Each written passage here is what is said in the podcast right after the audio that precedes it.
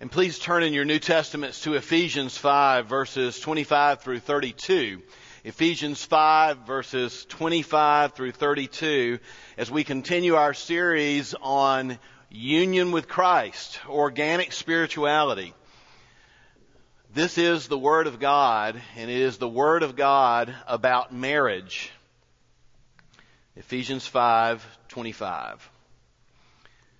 Husbands, Love your wives, just as Christ loved the church and gave himself up for her, that he might sanctify her, having cleansed her by the washing with water with the word, so that he might present the church to himself in splendor, without spot or wrinkle or any such thing, and she might be holy and without blemish.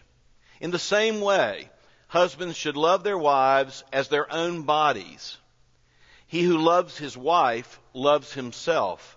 For no one ever hated his own flesh, but nourishes and cherishes it, just as Christ does the church, because we are members of his body.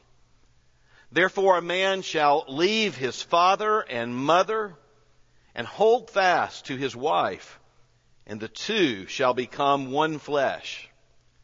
This mystery is profound. And what I am saying is that it refers to Christ and the church. Let's pray. Oh Lord, we pray as we open this scripture about marriage that you would give insight and you would give grace to us and desire to walk in this love of Christ in our own marriages and to learn more what marriage can be. And we pray these things in Jesus' name. Amen. So I want you to listen to, to this statement of a uh, wife that I know. It's a pretty recent statement. Quote, I know my husband loves me because he lays his life down for me and he wants me to be my best. He wants me to grow and he cherishes me and cares for me. Now, don't you wish that was your husband? It is. Because if you have a relationship by faith with Jesus Christ, and therefore with Christ who took on flesh to rescue us, therefore you have a relationship with God, then Christ is that husband. We are the church. We are his bride. This is the good news to you this morning. He is the husband that perfectly loves you. And he is the husband that teaches us how to love in our marriage as well.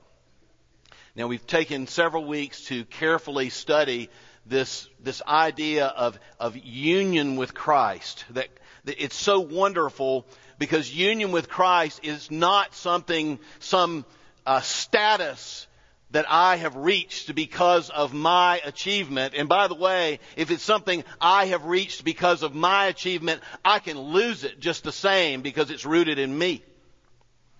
No, union with Christ is a gift based on what Christ himself has done for us as he has come and laid his life down and given himself for us. And this cannot fail. And this cannot be severed. This is how close it is. We say that in faith, I am in Christ. In other words, you can't get any closer than that. There's nothing between me and Christ. I am in Christ and Christ is in me.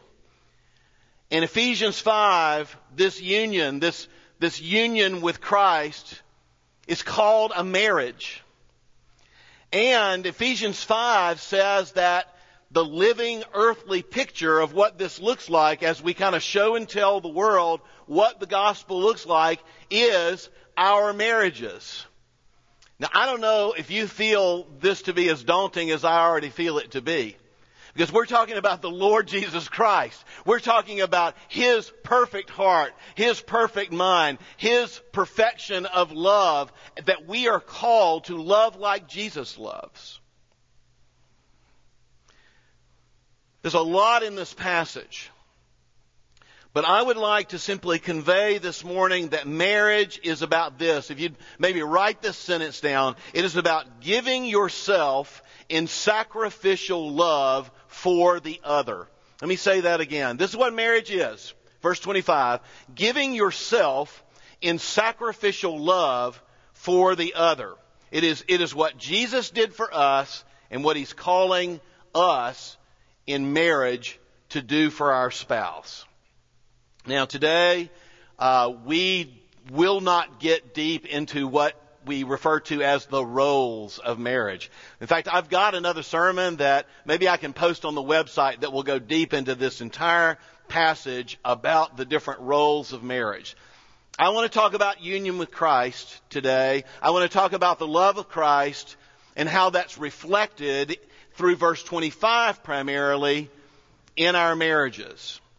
So the roles of marriage, just briefly, so you'll know what I'm talking about, that the wife respect her husband, verses 22 through 24, and that the husband love his wife like Christ loved the church, verses 25 through 31. And, and I want to focus more on the quality of this heavenly marriage with Jesus based on His initiatory love and put the main focus on Christ as our husband and union with Him and therefore union with our spouse. But in so doing, we will focus on the challenge given specifically to husbands.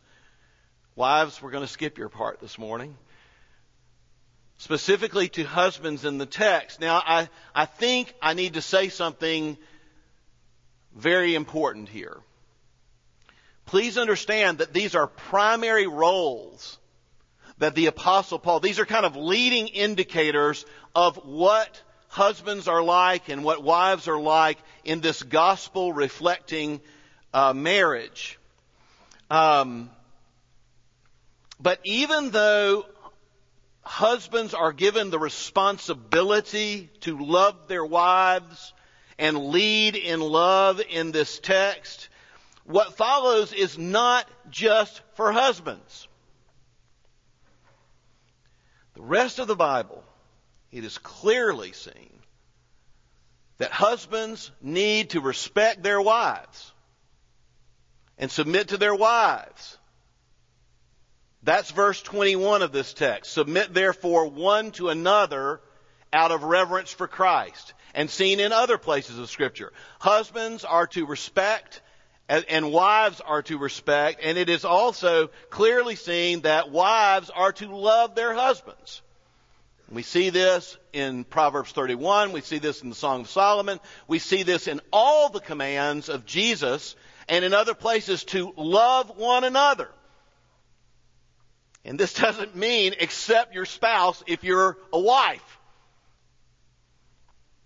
No, marriage is going to be built on the love of Christ for both parties, and the husband will be called to lead. Go first, if you will. Risk it. Love.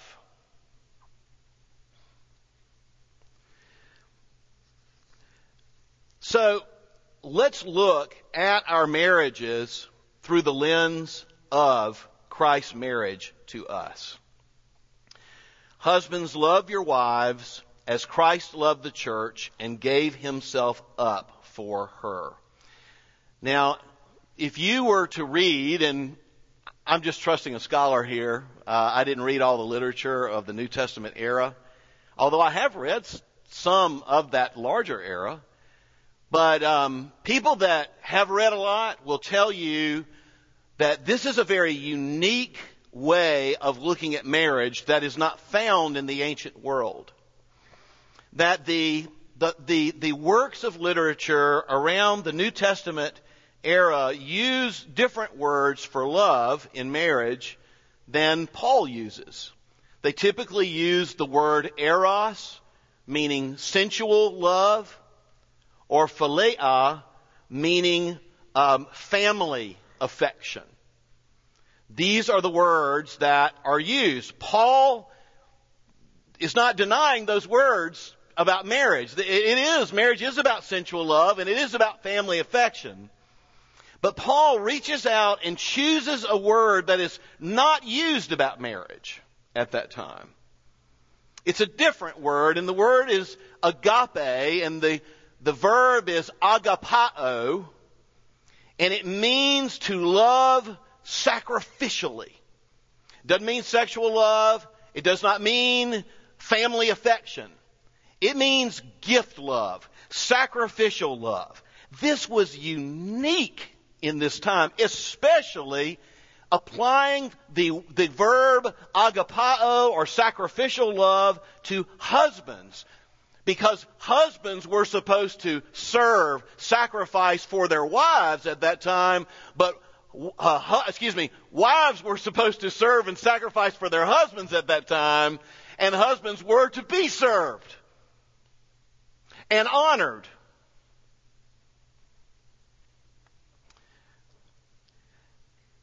Christianity, far from being some bigoted, right-wing, hate-filled religion, lifted women. Christianity, more than anything in the ancient world, lifted women and leveled the ground in marriage.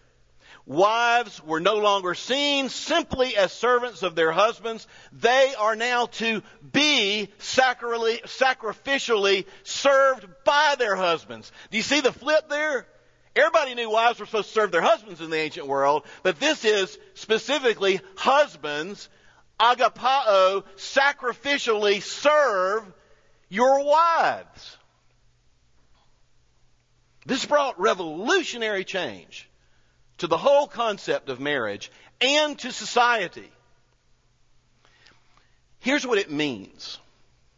It means that Christ laid down his life for his bride, and we are called to do the same for ours.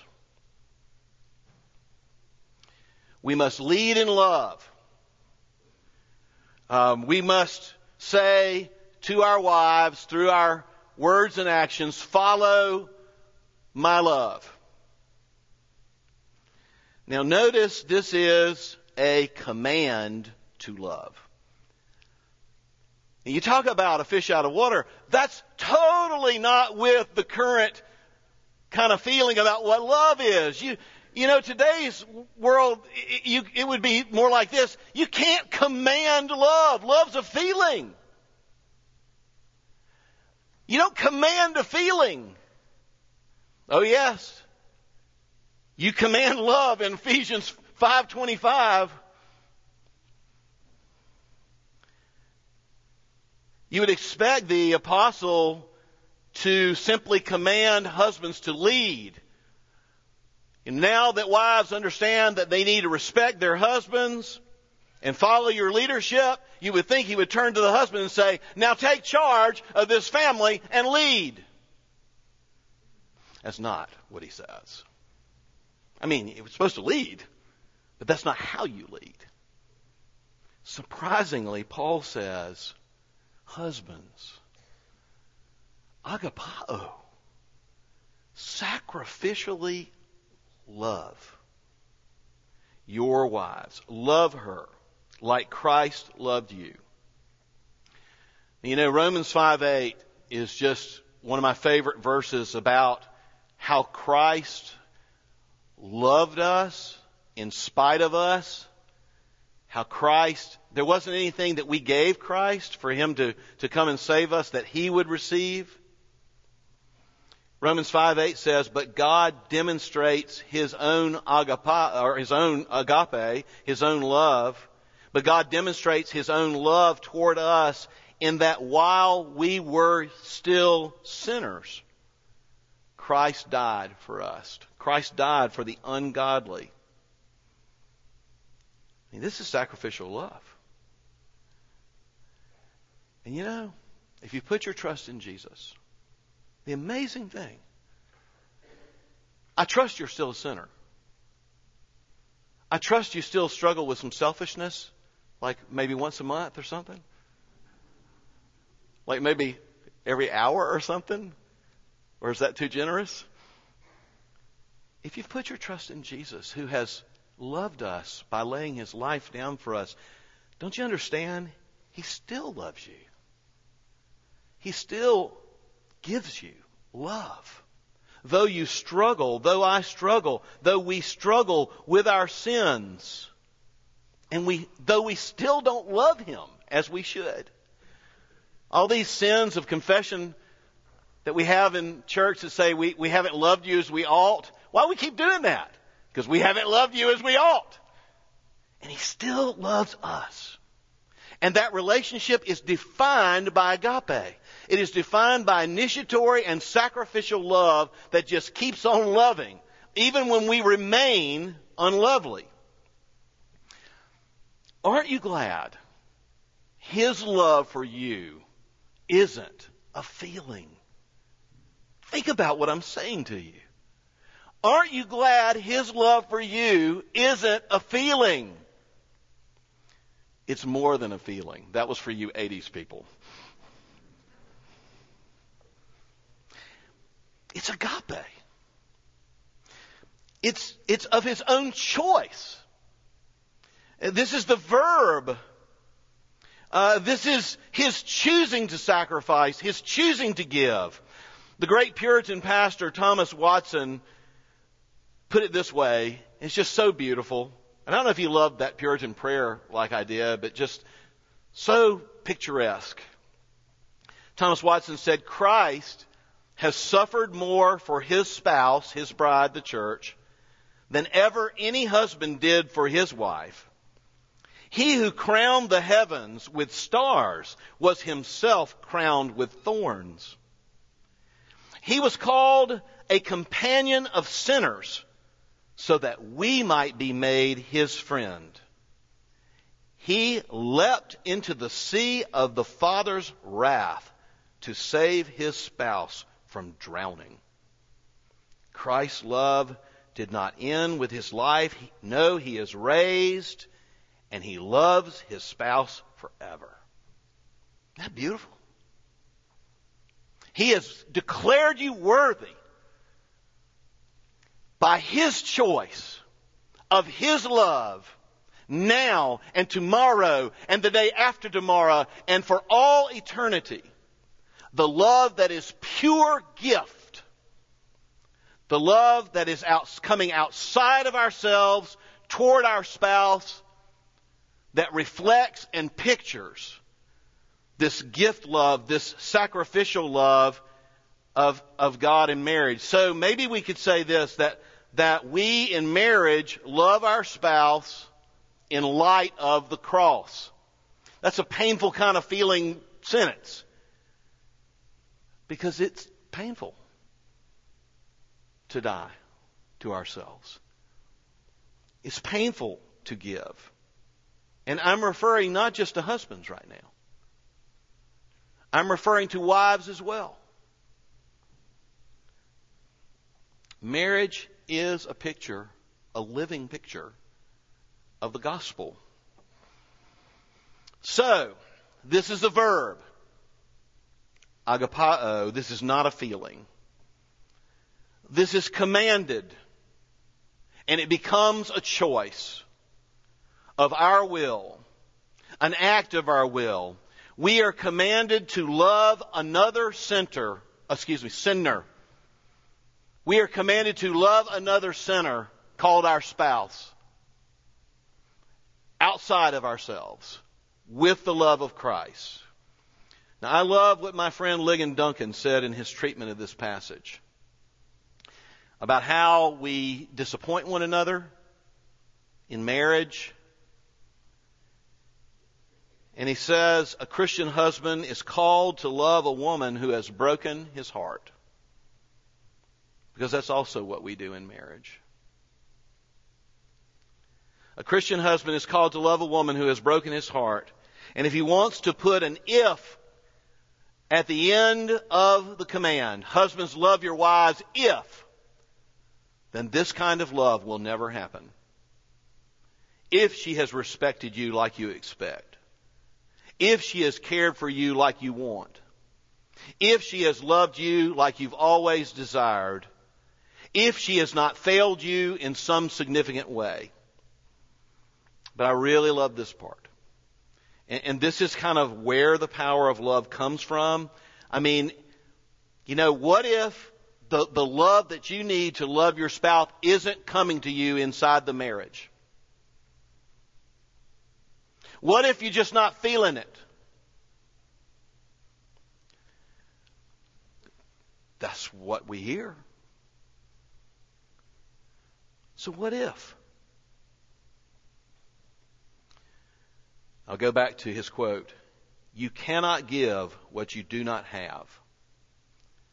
And if you do not have it from her, then you are incapable of giving it to her. So you must get it from somewhere else. And that somewhere else is from Christ, who loved you and gave himself for you, and whose love is more than enough for you to be able to love your spouse.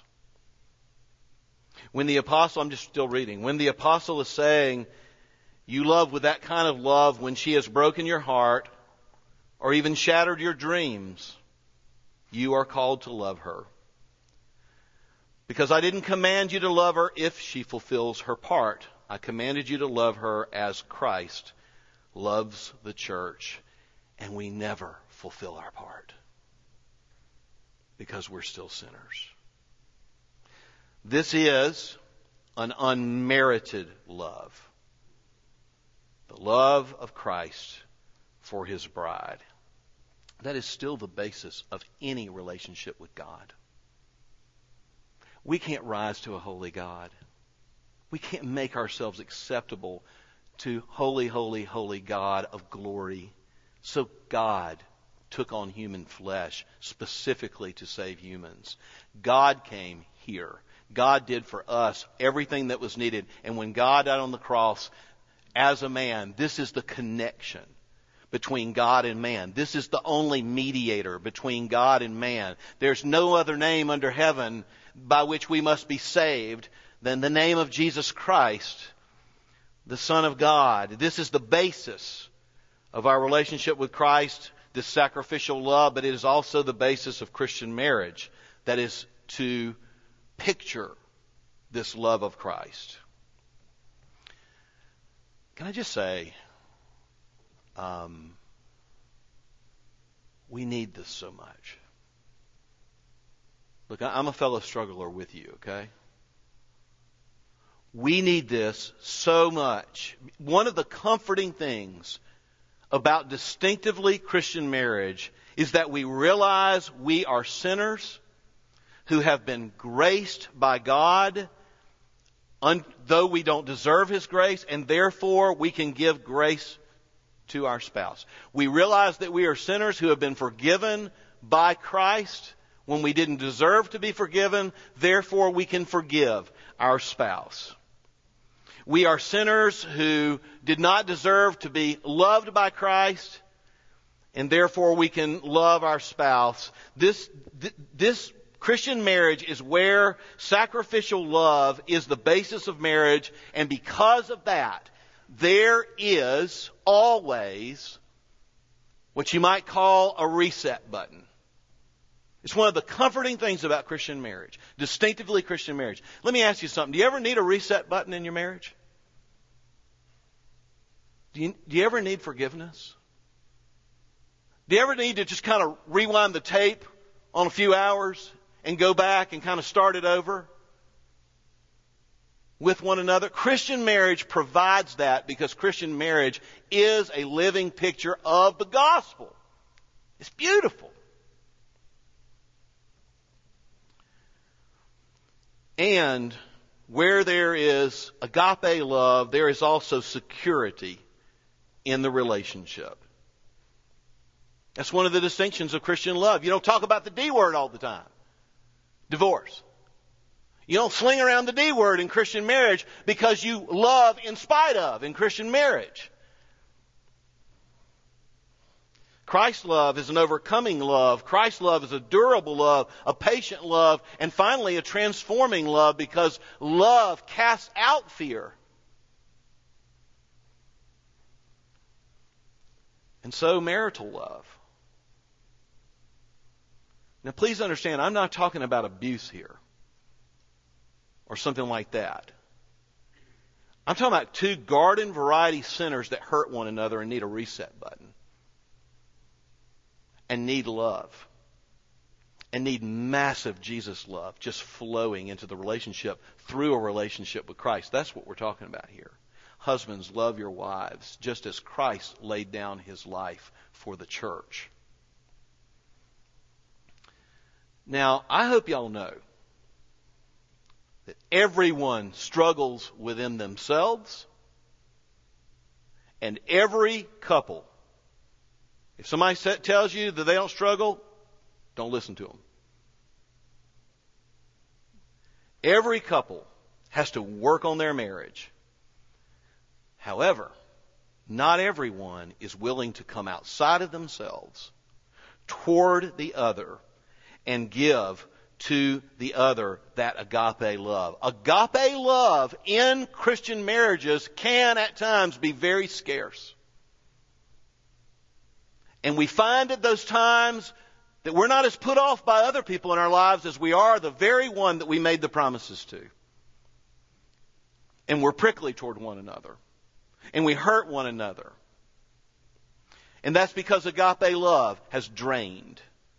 The same love that is the very basis of Christian marriage, the same love that is available right now in a living relationship with Christ to believers and believers who are married. And this is one of the reasons that Christian marriage is so important. And it's important not only for those of us who need love and need to give love. But y'all, it's important at this particular moment, like any moment, but I guess because I'm living in this particular moment, I always think it's more acute. I'm not sure. But I feel like it's acute that the world needs to see this love in Christian marriage. I just think the world needs to see this love. Don't y'all? This is what the gospel lived out is supposed to look like. Giving yourself in sacrificial love for the other. Uh, I, I remember it's been several years ago. I was listening to Ray Ortlund Jr. preach at a conference, and he said something, and I wrote it down, and I had to go ask for him to say it again because I wanted to write it down exactly the way he said it. This is what he said. He said, Marriage from the beginning was meant to be a tiny social platform on which the love of Christ for his church and the church's responsiveness to him could be put on visual display. A tiny social platform where the love of Christ could be put on display. The gospel, he says, tells the story of God's pursuing, faithful, wounded, angry, overruling, transforming, and triumphant love. And that story needs to be told to sinners that need grace. That story needs to be told through our marriages. And a focus on the love of Christ for sinners and this love in marriage is especially important at a time when people are being shown and told on the internet and through 10,000 other channels that they're missing out on what other people have. What you learn on the internet today, I'm missing out on what other people have. It's exactly what we're being told. And there is a lot of low grade, simmering under the surface anger and depression. And I do not claim to be an expert in marriage, especially in the practice of it. But I do know for sure that when the theme of our marriages becomes about what we don't have, it's hard to be about giving love at the same time. Can I just say that again? When the theme of our marriages becomes what we don't have, it's hard to be about giving love at the same time. And if you haven't figured it out yet, websites lie. Facebook lies. Blogs lie. Or at least a lot of half lies trying to look good and make us think something that may not be completely true about that person. I remember when blogs were first getting popular in the early 2000s, one of Gina's friends had a blog. And uh, I don't know if you know how blogs work. Still this way, there's the blog, and then like there's all these other people's blogs. Like you could like go from this blog to that blog, and then like this is somebody you really don't know. And so now you're on their blog, and there's like all these other friend bloggers, and you could go like two removed from people you don't know. But it's so interesting to hear people talk about their lives, to talk about their marriages, at least the way they want you to see it on their blog. And Gina and I had some, some really good conversations at that time about um, that what was in these blogs might not completely be true. And there was a blog, and I have changed the name to protect the guilty. We'll just call it, because this was kind of the name of it, but the names have been changed. We'll call it Susie and Billy's Happy Adventure. That's the name of the blog. Susie, what's our, what is, so what are Susie and Billy's life look like? Well, the name of their life is Susie and Billy's Happy Adventure. You can tell this is going to be a big lie. And here they are Disney World. Here they are in this place. And here they are doing that. And here they are doing the other thing. And everything is just hap, hap, happy all the time, time, time in Susie and Billy's happy adventure. And boy, you're missing out if you're not Billy or Susie. And then one day, Gina called me. and She said, you, you need to come look at this. And I looked at it and I read it. And here's what I read on Susie's blog. Billy left me yesterday, so I probably won't be posting for a while. Yes, that happened. Don't believe everything you read. Don't compare your life to other people's lives.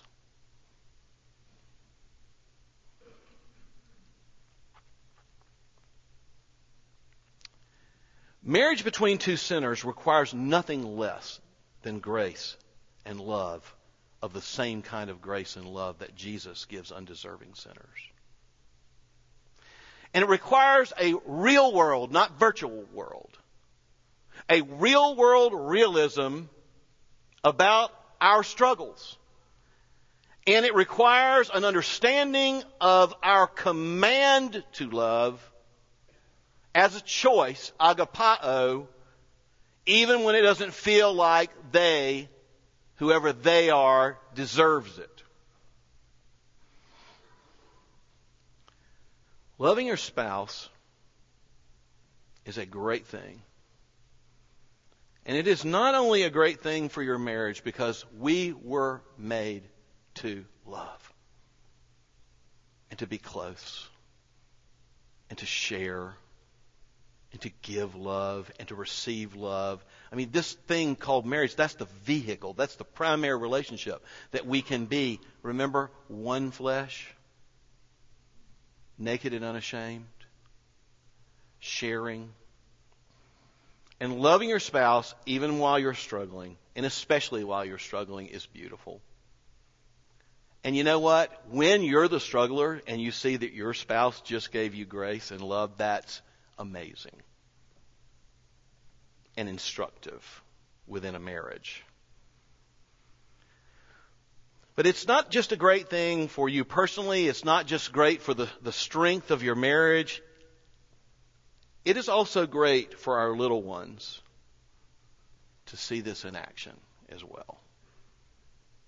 And by our little ones, I mean our children. And by our little ones, I mean our grandchildren. Or other little ones that we're around. I don't know what kind of little ones you're around as a married couple. And if you're not married and you want to be, make, take some notes. Because you're going to be a sinner the day you enter marriage too. You're, you know, I remember when Gene and I were engaged, someone said, you know, you're going to have to work on your marriage. I was thinking, not us. We love each other. L-U-V. Love. Everybody else might have to work on their marriage, not us. Yes, you will be a sinner entering marriage day one as well, so you might want to take a few notes. Um, these little ones see it and they learn what it is. And, and y'all, I guess maybe that's to say it's so worth it. It's like you wonder if like putting it out there, you wonder if risking it, you wonder if initiatory love, even if you don't get back what you want just because you're commanded, you wonder if it's worth it. Well, you know what? Those little ones can help you see that it's worth it. And who you are as a human being. And the only shot you've got at a marriage that is a uniquely Christian marriage depends on this. I think it's, it's worth it. And so needed by sinners who need love and need to give love in this primary relationship. So what do you want your marriage to be? Do you want it to be grace or not? You want it to be love or no? Do you want it to be giving or no? If it's like Jesus' love, then it will be giving yourself in sacrifice, sacrificial love for the other. Very quickly, the rest of this passage in one sentence. You didn't know I could do that, did you? Uh, maybe I can post something. that You can. We're PCA. I'm a PCA pastor after all. I'm supposed to be painfully um, specific about everything. Uh, so I'll post something on the internet that, that, that takes us deeper into that. How about that? Uh, and it won't be a lie. Um, the rest of this passage that we read basically talks about the purpose for Christ's love for his bride and our love for our spouse, especially husbands in leading in love with their wives. And here's the purpose. It is to help them grow in grace it is to cherish them and feed them so that they are presented radiant in the presence of Jesus one day. That's what the rest of the passage is about. But for now, marriage and union with Christ. God became a man so that we, through his sacrificial love, could have union with him. Marriage is to be a human extension of the sacrificial grace and love that we have in Christ.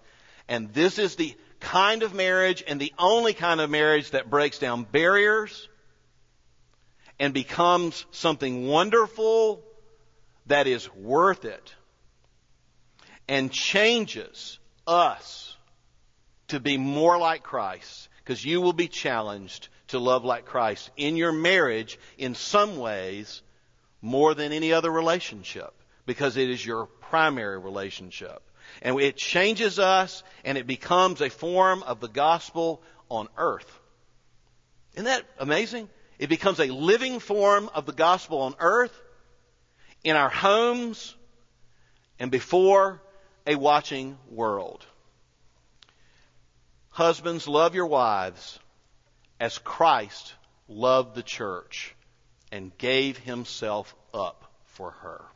Let's pray. Lord, thank you for this idea that is reality, that you, through your sacrificial love, through your actions of giving and emptying and dying, you have loved us and you have given us through your resurrection union with you, the living Christ.